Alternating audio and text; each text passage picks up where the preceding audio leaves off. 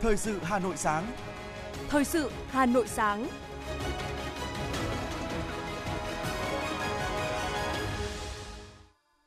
Kính chào quý vị và các bạn. Tuấn Anh và Ngọc Bách xin được đồng hành cùng quý vị thính giả trong 30 phút của chương trình Thời sự sáng hôm nay, thứ tư ngày 17 tháng 8 năm 2022. Chương trình có những nội dung chính sau đây.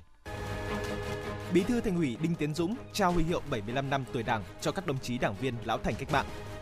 Bộ Tài chính lên kế hoạch cơ cấu lại tổ chức tín dụng và xử lý nợ xấu. Không được yêu cầu thí sinh xác nhận nhập học trước ngày 16 tháng 9. Trong phần tin thế giới, Liên minh châu Âu đẩy mạnh hợp tác kinh tế an ninh ở Thái Bình Dương. Sri Lanka cắt giảm chi tiêu ở các cơ quan chính phủ. Sau đây là nội dung chi tiết. Thưa quý vị và các bạn, chiều hôm qua, đồng chí Đinh Tiến Dũng, Ủy viên Bộ Chính trị, Bí thư Thành ủy, trưởng đoàn đại biểu Quốc hội thành phố Hà Nội đã đến nhà riêng trao huy hiệu 75 năm tuổi Đảng cho các đồng chí đảng viên Lão Thành, Phạm Quang Lộc và Lê Thị Kim Quả.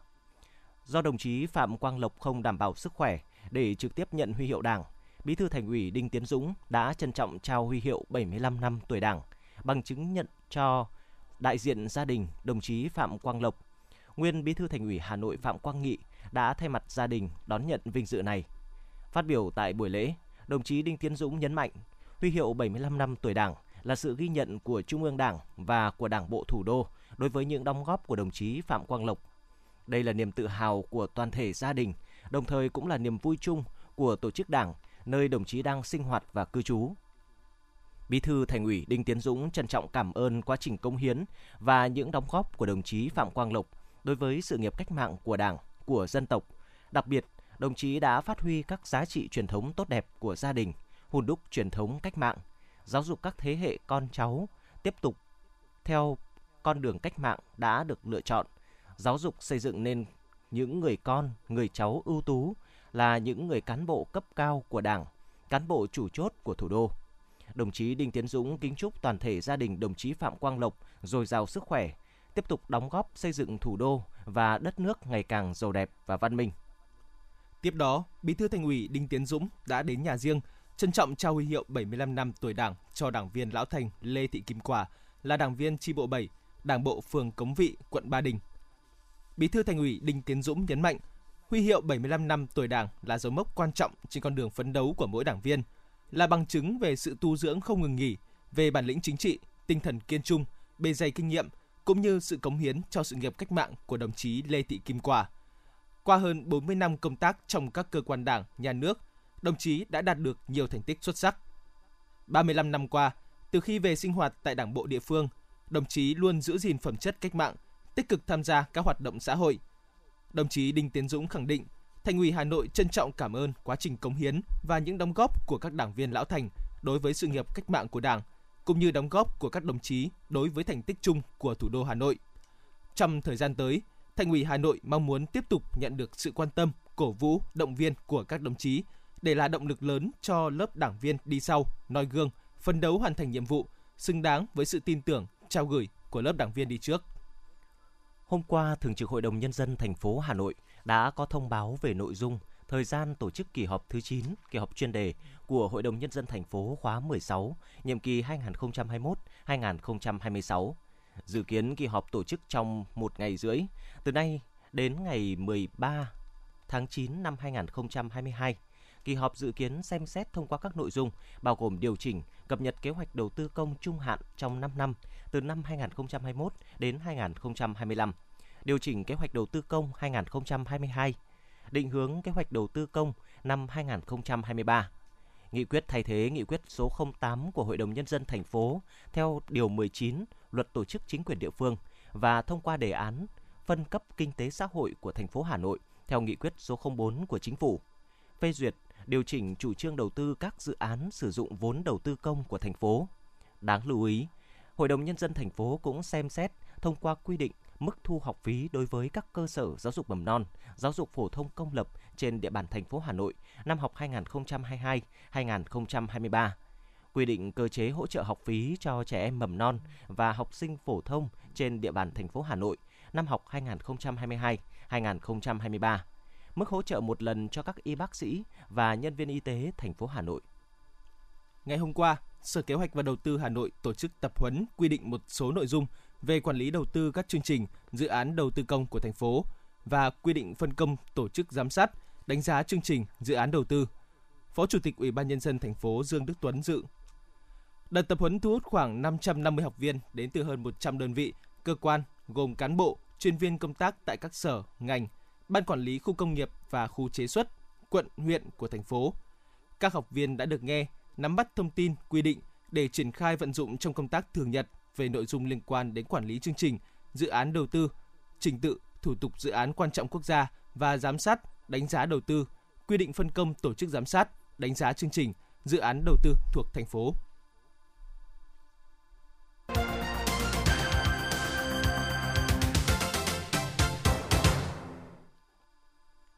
Tiếp tục với một số tin tức quan trọng khác. Thưa quý vị, Bộ Tài chính vừa ban hành kế hoạch hành động triển khai quyết định số 689 của Thủ tướng Chính phủ về đề án cơ cấu lại hệ thống các tổ chức tín dụng gắn với xử lý nợ xấu giai đoạn 2021-2025. Theo đó, trong giai đoạn 2022-2025, Bộ Tài chính chủ trì phối hợp với Bộ Kế hoạch và Đầu tư, Bộ Tư pháp, Ngân hàng Nhà nước và các bộ ngành liên quan nghiên cứu, giả soát, sửa đổi, hoàn thiện các văn bản quy phạm pháp luật có liên quan đến quy định về tăng vốn cho các tổ chức tín dụng có vốn nhà nước, phối hợp với Ngân hàng Nhà nước, Bộ Kế hoạch và Đầu tư xây dựng, trình cấp có thẩm quyền phương án tăng vốn điều lệ của các ngân hàng thương mại nhà nước, tham mưu cho chính phủ bố trí cấp vốn, bổ sung vốn cho các ngân hàng thương mại nhà nước, nhất là đối với Ngân hàng Nông nghiệp và Phát triển Nông thôn Việt Nam. Ngoài ra, Bộ Tài chính chủ trì phối hợp với Ngân hàng Nhà nước giả soát, sửa đổi, bổ sung quy định, hướng dẫn về chế độ tài chính, chế độ kế toán để các tổ chức tín dụng áp dụng chuẩn mực báo cáo tài chính quốc tế phù hợp với đề án áp dụng chuẩn mực báo cáo tài chính tại Việt Nam. Thị trường bất động sản tại Hà Nội và thành phố Hồ Chí Minh đang chứng kiến diễn biến trái chiều. Trong khi giao dịch đất nền ảm đạm, chung cư lại tăng giá ở tất cả các phân khúc. Theo thống kê mới nhất từ bất động sản.com.vn, giá chung cư trong quý 2 tại Hà Nội đã tăng 13%, còn thành phố Hồ Chí Minh tăng 10% so với giá trung bình cả năm ngoái. Theo các sàn bất động sản, chung cư lên giá là do thiếu nguồn cung và giá vật liệu xây dựng tăng cao thời gian vừa qua. Khảo sát tại Hà Nội cho thấy giá chung cư đã qua sử dụng tăng từ 300 triệu đến 500 triệu đồng một căn. Càng ở quận trung tâm như Ba Đình, Đống Đa, Tây Hồ, mức giá tăng càng mạnh. Các chuyên gia dự báo chung cư tại Hà Nội vẫn có xu hướng tăng giá trong những tháng cuối năm. Tuy nhiên, sức mua sẽ khó đạt được sự mạnh mẽ như trước vì thu nhập bình quân của người dân chưa bắt kịp với mức độ tăng của bất động sản. Giá thép trong nước tiếp tục được điều chỉnh giảm lần thứ 14 liên tiếp với mức giảm cao nhất tới 710.000 đồng một tấn, kéo giá bán về mức 14 đến 15 triệu đồng một tấn. Nhiều doanh nghiệp thép tiếp tục thông báo hạ giá sản phẩm từ ngày 15 tháng 8 với mức giảm trung bình từ 290.000 đến 510.000 đồng một tấn, chưa bao gồm thuế VAT. Cụ thể, theo steelonline.vn, Thương hiệu thép miền Nam điều chỉnh giảm lần lượt 360.000 đồng một tấn và 510.000 đồng một tấn đối với thép cuộn CB240 và thép thanh vằn D10 CB300 về mức giá 15,12 triệu đồng một tấn và 15,73 triệu đồng một tấn.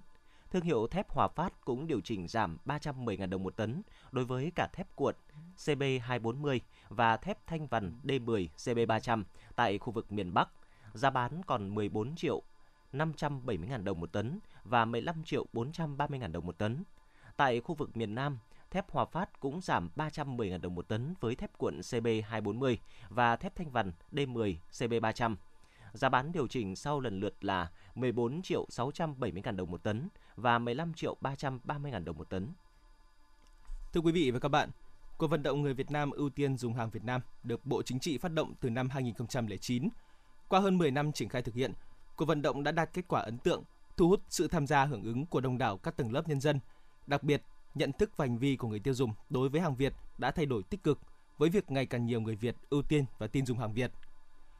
Theo kết quả điều tra dư luận xã hội của Viện Nghiên cứu Dư luận xã hội Ban tuyên giáo Trung ương vừa qua cho thấy, 88 người dùng được hỏi cho biết quan tâm tới cuộc vận động người Việt Nam ưu tiên dùng hàng Việt Nam. 67% người tiêu dùng tự xác định khi mua hàng hóa sẽ ưu tiên lựa chọn hàng Việt Nam và 52% người được hỏi cho biết sẽ luôn khuyên người thân, bạn bè của mình nên sử dụng hàng Việt Nam.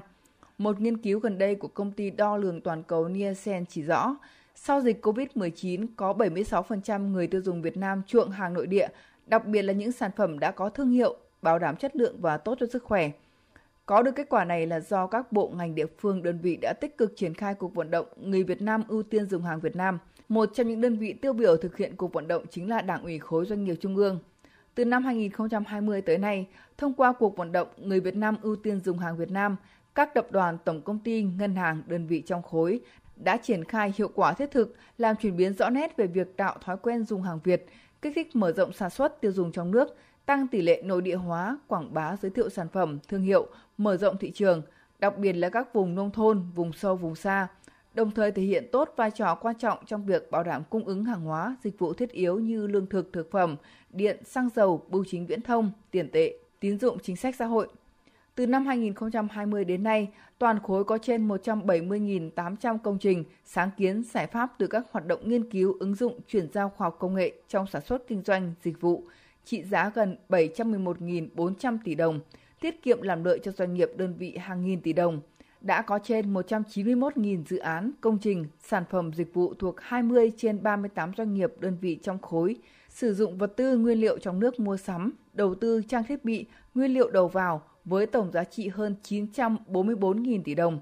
Các tập đoàn, tổng công ty, ngân hàng đơn vị trong khối ưu tiên sử dụng dịch vụ sản phẩm của nhau. Các đơn vị trong khối đã ký kết trên 1.000, các đơn vị trong khối đã ký kết trên 1.500 hợp đồng, tổng giá trị hợp đồng khoảng trên 1.400 tỷ đồng. Ông Cao Hữu Hiếu, Tổng giám đốc Tập đoàn Diệt May Việt Nam cho biết rằng việc thực hiện cuộc vận động đã góp phần thay đổi nhận thức và hành vi tiêu dùng của người Việt và người sản xuất. Một bộ phận lớn cán bộ, đảng viên và công nhân viên đã nhận thức một cách cơ bản về lợi ích của việc tiêu dùng hàng nội địa. Thông qua cuộc vận động, chất lượng hàng Việt Nam ngày càng được chú trọng hơn về chất lượng và mẫu mã,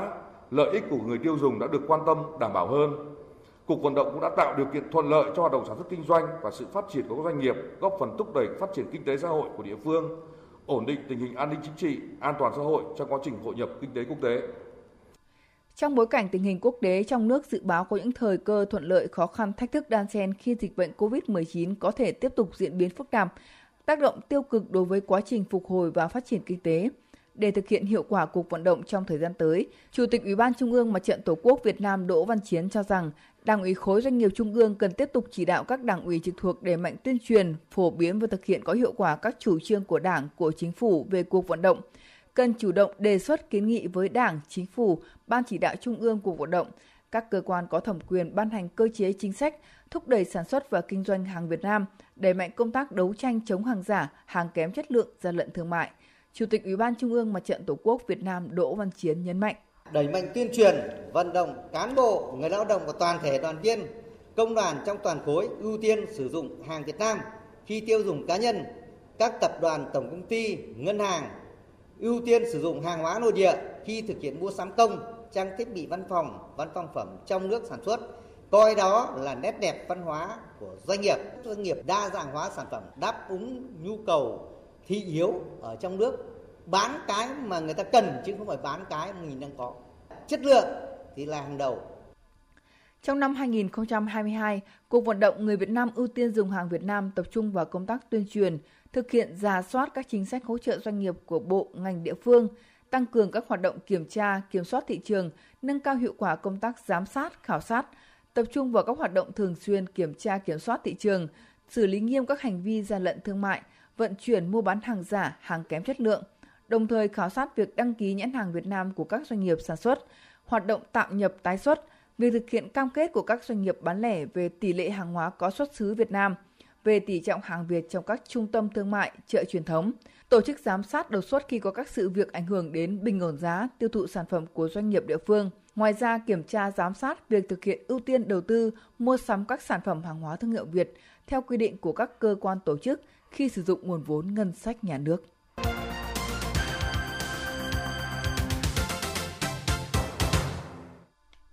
Thưa quý vị và các bạn, trong khuôn khổ Ngày hội khởi nghiệp đổi mới sáng tạo quốc gia TechFest Việt Nam 2022, lần đầu tiên diễn ra giải thưởng tìm kiếm đại diện thương hiệu đổi mới sáng tạo dành cho các doanh nghiệp Việt Nam, giải thưởng đại sứ đổi mới sáng tạo Việt Nam. Sự kiện được tổ chức bởi Làng Công nghệ Giải trí Truyền thông TechFest 2022 dưới sự bảo trợ của Cục Phát triển Thị trường và Doanh nghiệp Khoa học Công nghệ, Bộ Khoa học và Công nghệ. Giải thưởng nhằm tìm kiếm, hỗ trợ và vinh danh các gương mặt đại diện, đại sứ hình ảnh thương hiệu của các doanh nghiệp khởi nghiệp đổi mới sáng tạo trên toàn quốc, doanh nghiệp có nhiều nỗ lực trong ứng dụng khoa học công nghệ và đổi mới sáng tạo vào giải quyết các vấn đề của xã hội. Theo ông Phạm Hồng Quất, Cục trưởng Cục Phát triển Thị trường và Doanh nghiệp Khoa học Công nghệ, Bộ Khoa học và Công nghệ Việt Nam, có không ít doanh nghiệp khởi nghiệp đổi mới sáng tạo, nhiều ý tưởng mới, sản phẩm tốt. Tuy nhiên, do hạn chế về kinh phí, năng lực truyền thông mà nhiều thương hiệu sản phẩm đổi mới sáng tạo còn ít được tiếp cận đến cộng đồng. Do đó, giải thưởng đại sứ đổi mới sáng tạo được kỳ vọng có thể giúp các doanh nghiệp khởi nghiệp thay đổi tư duy về hoạt động truyền thông thương hiệu phù hợp với xu hướng toàn cầu hóa và xu hướng hội nhập quốc tế trong xây dựng hệ sinh thái đổi mới sáng tạo và khởi nghiệp. Thì đây là cái thời điểm mà chúng ta đang chuyển dịch cả tư duy, cả mô hình tăng trưởng để thích ứng với một cái trạng thái bình thường mới. Một là cách mạng 4.0, hai là Covid. Hai cái tác động đó làm cho tất cả các quốc gia phải thay đổi tư duy và cái định hướng để phát triển cái nền kinh tế của mình. Và hơn bao giờ hết, các bạn trẻ là một cái cơ hội, đứng trước một cơ hội để giải quyết những vấn đề thách thức rất lớn ở tầm quốc gia và toàn cầu. Thì các nước đều mong muốn là có một cái hệ sinh thái để giúp các bạn trẻ làm chủ công nghệ và đưa ra được những cái đột phá giúp cho một cái mô hình kinh tế mới dựa trên cái đổi mới sáng tạo. Ở Việt Nam thì đang được coi là một thế hệ vàng của trí tuệ trẻ, tài năng trẻ thì ờ, ASEAN đang nhìn nhận Việt Nam như là một ngôi sao đang lên của hệ sinh thái khởi nghiệp mới sáng tạo theo Thứ trưởng Bộ Khoa học và Công nghệ Trần Văn Tùng cho biết, mặc dù chịu nhiều ảnh hưởng bởi đại dịch COVID-19, tuy nhiên, hệ sinh thái khởi nghiệp đổi mới sáng tạo Việt Nam vẫn có sự tăng trưởng mạnh mẽ. Năm 2021 chứng kiến sự bùng nổ của nguồn vốn đầu tư mạo hiểm vào khởi nghiệp với hơn 1,5 tỷ đô la Mỹ đã cho thấy tiềm năng và sức sáng tạo của doanh nghiệp khởi nghiệp Việt Nam. Thứ trưởng Bộ Khoa học và Công nghệ Trần Văn Tùng nói: ngay giữa tâm báo đại dịch năm 2021, hệ sinh thái khởi nghiệp sáng tạo quốc gia đã thu hút được một số lượng vốn đầu tư cao nhất từ trước tới nay với hơn 1,5 tỷ đô la Mỹ. Đó là minh chứng rõ ràng nhất, chắc chắn nhất cho tiềm lực, năng lực trí tuệ của Việt Nam. Hơn bao giờ hết, động lực này cần được tiếp tục khuyến khích, hỗ trợ để phát triển, để tạo lập làn sóng đổi mới sáng tạo, góp phần phục hồi, phát triển kinh tế trong thời kỳ hậu Covid. Ngay lúc này, chúng tôi mong muốn rằng các doanh nghiệp, các tổ chức chính trị xã hội, cơ quan chính quyền hãy cùng vào cuộc đặt ra những bài toán thiết thực để đồng hành cùng với hệ sinh thái khởi nghiệp sáng tạo quốc gia, nâng cao năng lực đổi mới sáng tạo của từng người dân, của từng doanh nghiệp như chỉ đạo của đồng chí Thủ tướng Chính phủ Phạm Minh Chính tại TechFest năm 2021. Đổi mới sáng tạo cần bám sát chủ trương của Đại hội Đảng toàn quốc lần thứ 13, góp phần làm cho mọi người ấm no, hạnh phúc, bảo vệ chủ quyền và toàn vẹn lãnh thổ, chứng minh trí tuệ, sức sáng tạo của con người Việt Nam. Giải thưởng Đại sứ đổi mới sáng tạo không chỉ nhằm quảng bá các thương hiệu, giới thiệu các mô hình khởi nghiệp sáng tạo đến cộng đồng trong nước và quốc tế, mà quan trọng hơn là tìm kiếm, đào tạo, nhân rộng các mô hình truyền thông quảng bá thương hiệu hiệu quả nhất. Theo đó, Inspire Awards được định hướng thực hiện theo hình thức video clip với nội dung thuyết trình kể chuyện về các sản phẩm, dịch vụ sáng tạo của đơn vị tổ chức. Qua đó, các sản phẩm dịch vụ liên quan sẽ được truyền thông rộng rãi với chi phí thấp và hiệu quả cao qua hiệu ứng lan tỏa của kênh truyền thông mạng xã hội Facebook, TikTok, YouTube. Ông Lâm Quang Tùng, trưởng làng công nghệ giải trí truyền thông cho biết, không chỉ giới hạn trong phạm vi một giải thưởng mà về lâu dài có thể xây dựng thành công một mạng lưới truyền thông cá nhân hỗ trợ quảng bá sản phẩm khởi nghiệp đổi mới sáng tạo Việt Nam – Giải thưởng Đại sứ đổi mới sáng tạo được kết nối với mạng lưới Hội trí thức kiều bào hỗ trợ đổi mới sáng tạo và thương mại hóa công nghệ.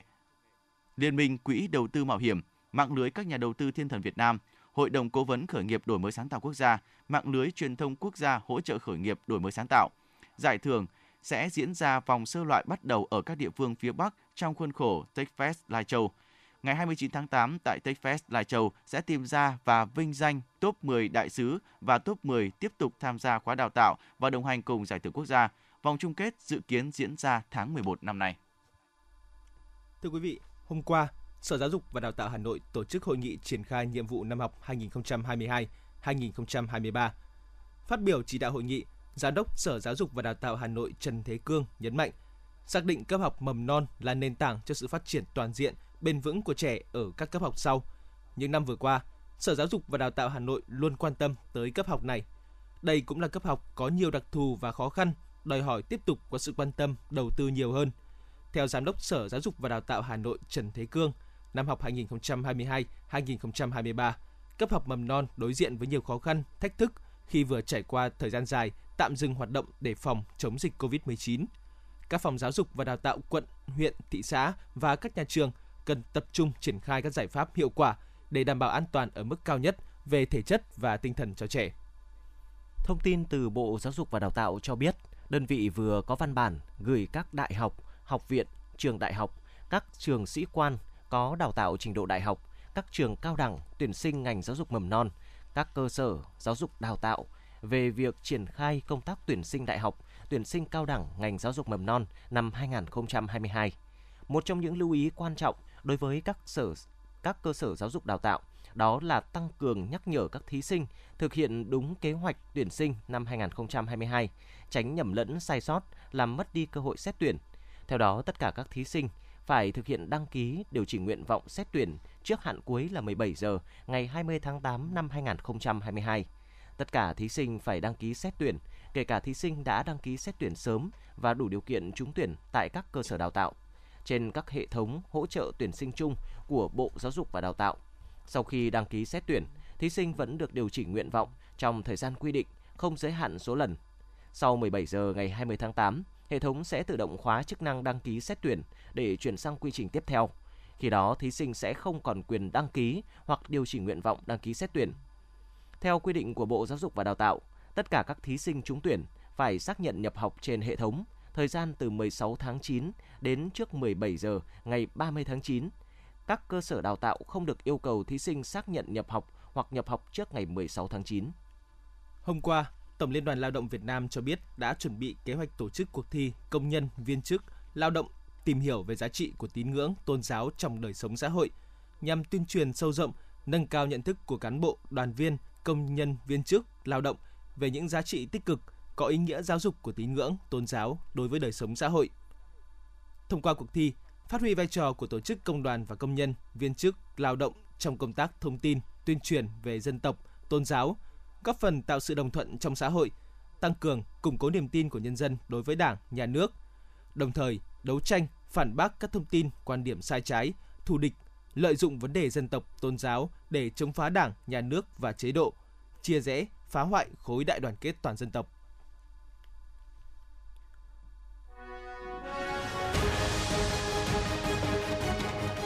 Thời sự Hà Nội, nhanh, chính xác, tương tác cao. Thời sự Hà Nội, nhanh, chính xác, tương tác cao.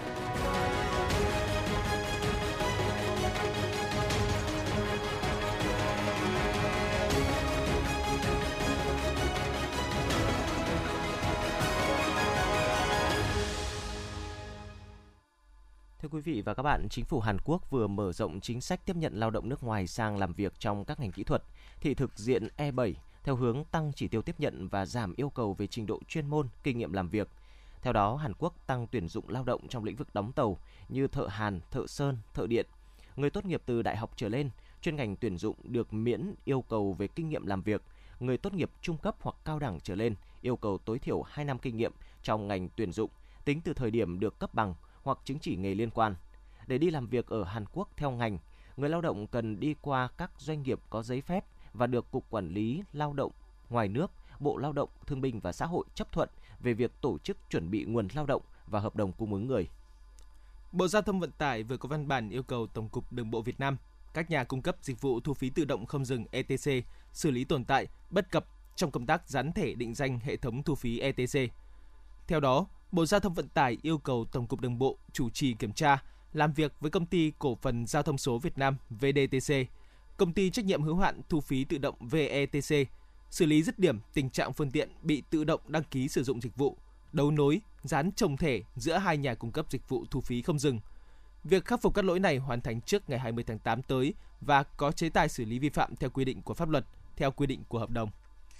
Phòng Cảnh sát Giao thông Công an thành phố Hà Nội thông tin, thực hiện cao điểm kiểm tra chuyên đề nồng độ cồn, đơn vị đã lập biên bản nhiều trường hợp người điều khiển phương tiện vi phạm tại khu vực ngoại thành.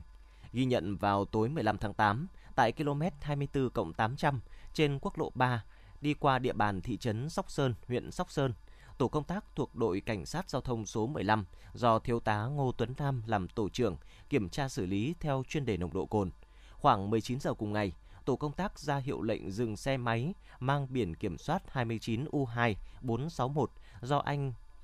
do một người đàn ông sinh năm 1985 ở Hà Nội điều khiển. Người này cho biết mới đi liên hoan bạn học và miệng phả ra nồng nặc mùi rượu. Kết quả kiểm tra nồng độ cồn thì người này vi phạm 0,614 mg trên 1 lít khí thở.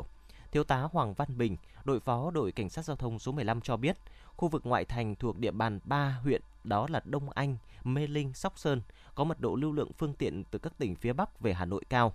Từ ngày 20 tháng 6 đến nay, đội cảnh sát giao thông số 15 đã lập biên bản xử lý 189 trường hợp người điều khiển phương tiện các loại vi phạm nồng độ cồn.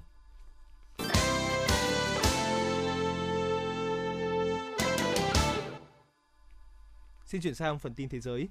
Ngày hôm qua, đại sứ của Liên minh châu Âu EU ở các đảo quốc Thái Bình Dương, Sujiro Sim cho biết, liên minh này đang tìm cách tăng cường sự hiện diện ở Thái Bình Dương thông qua hợp tác kinh tế và các cam kết an ninh mới trong bối cảnh cạnh tranh địa chính trị trong khu vực đang gia tăng. Động thái này của EU diễn ra trong bối cảnh các cường quốc đang tranh giành ảnh hưởng trong khu vực, với việc Mỹ và Australia đang tích cực tham gia ở Thái Bình Dương sau khi Trung Quốc ký hiệp ước an ninh với quần đảo Solomon trong năm nay. Bộ trưởng Quốc phòng Nga Sergei Shoigu nói rằng không có mục tiêu nào ở Ukraine khiến cho Nga phải tiến hành một cuộc tấn công hạt nhân. Do đó, tất cả các cáo buộc cho rằng Nga có thể sử dụng vũ khí hạt nhân trong chiến dịch quân sự hiện nay đều là vô căn cứ. Phát biểu tại Hội nghị An ninh Quốc tế Moscow, Bộ trưởng Quốc phòng Shoigu nói rằng việc kiểm soát và cắt giảm vũ khí chiến lược đang ở tình thế khó khăn do sự đối đầu không ngừng giữa Mỹ và Nga. Tổng thống Sri Lanka Ranil Wickremesinghe đã chỉ đạo cho tất cả các cơ quan chính phủ nước này hạn chế chi tiêu trong bối cảnh kinh tế đất nước khó khăn. Theo chỉ thị này, nếu một cơ quan chính phủ chi tiêu vượt quá giới hạn cho phép thì người đứng đầu của cơ quan đó sẽ phải thanh toán khoản chênh lệch bằng tiền cá nhân. Theo quyết định được chính phủ Đức mới đưa ra kể từ ngày 1 tháng 10 tới, các hộ gia đình tại Đức sẽ phải trả thêm một khoản tiền thuế sử dụng khí đốt. Dù gây ra nhiều tranh cãi, nhưng chính phủ Đức cho rằng đây là biện pháp cần thiết để bảo vệ hệ thống năng lượng nước này khỏi nguy cơ sụp đổ do giá năng lượng tăng cao và nguồn cung cấp khí đốt ngày càng bị phía Nga thắt chặt. Nước Anh vừa trở thành quốc gia đầu tiên trên thế giới phê duyệt vaccine COVID-19 thế hệ mới do hãng dược phẩm Moderna của Mỹ sản xuất, có khả năng tạo ra phản ứng miễn dịch mạnh mẽ chống lại cả chủng gốc của virus SARS-CoV-2 và biến thể Omicron siêu lây lan hiện nay. Với mỗi liều vaccine thế hệ mới của Moderna, một nửa sẽ có tác dụng chống lại biến thể gốc của virus SARS-CoV-2 và một nửa chống lại biến thể Omicron. Kết quả thử nghiệm lâm sàng ở người trưởng thành cho thấy vaccine tạo phản ứng miễn dịch tốt đối với cả hai biến thể này, cũng như các chủng phụ BA.4 và BA.5.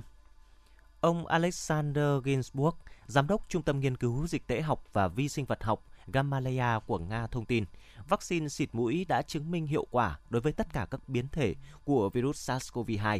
Trước đó, Bộ Y tế Nga đã đăng ký cấp phép cho loại vaccine phòng COVID-19 dạng xịt mũi đầu tiên trên thế giới này vào tháng 4 năm nay. Nga là quốc gia đầu tiên trên thế giới đăng ký cấp phép vaccine phòng COVID-19 vào tháng 8 năm 2020.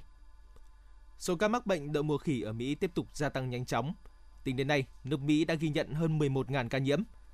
Theo dữ liệu mới nhất từ Trung tâm Kiểm soát và Phòng ngừa Dịch bệnh Mỹ, bang New York ghi nhận số ca mắc cao nhất tiếp đến là bang California và Florida. Cho đến nay, Mỹ là nước có số ca mắc bệnh đậu mùa khỉ cao nhất thế giới. Hôm qua, Trung Quốc đã bước sang ngày thứ năm liên tiếp phải phát đi cảnh báo đỏ vì nhiệt độ cao. Nắng nóng kéo dài đang khiến cho lưu vực sông Dương Tử, Trường Giang, con sông dài nhất châu Á và đứng thứ ba trên thế giới, bị khô hạn hiếm gặp trong mùa lũ. Ban chỉ huy phòng chống lũ lụt hạn hán thành phố Vũ Hán cho biết, do lượng mưa ở lưu vực sông Dương Tử ít hơn đáng kể, nước từ thượng nguồn đổ về giảm và nhiệt độ cao đã khiến cho nước bốc hơi nhanh. Năm nay, sông Dương Tử đã xảy ra hiện tượng hiếm gặp hạn hán ngược trong mùa lũ sau khi bước vào mùa lũ chính trong năm. Dự báo thời tiết khu vực Hà Nội ngày hôm nay 17 tháng 8. Khu vực vùng núi Ba Vì Sơn Tây ngày 10, ngày, ngày nắng cao nhất 34 độ, đêm không mưa, thấp nhất 26 độ. Ngoại thành từ Phúc Thọ tới Hà Đông ngày nắng nóng, chiều tối có lúc có mưa rào và rông, cao nhất 35 độ, đêm không mưa, thấp nhất 27 độ. Phía Nam từ Thanh Oai, Thường Tín đến Ứng Hòa, ngày nắng nóng, chiều tối có lúc có mưa rào và rông, cao nhất 35 độ, đêm không mưa, thấp nhất 27 độ. Khu vực Mê Linh, Đông Anh, Sóc Sơn, ngày nắng, cao nhất 34 độ, đêm không mưa, thấp nhất 26 độ. Trung tâm thành phố Hà Nội, ngày nắng nóng, chiều tối có lúc có mưa rào và rông, cao nhất 35 độ, đêm không mưa, thấp nhất 27 độ. Quý vị và các bạn vừa nghe chương trình thời sự của Đài Phát thanh và Truyền hình Hà Nội, chỉ đạo nội dung Nguyễn Kim Khiêm, chỉ đạo sản xuất Nguyễn Tiến Dũng, tổ chức sản xuất Xuân Luyến, đạo diễn Kim Oanh, phát thanh viên Tuấn Anh Ngọc Bách cùng kỹ thuật viên Kim Thoa thực hiện. Ngay sau đây, mời quý vị và các bạn cùng đến với Hà Nội cao điểm sáng.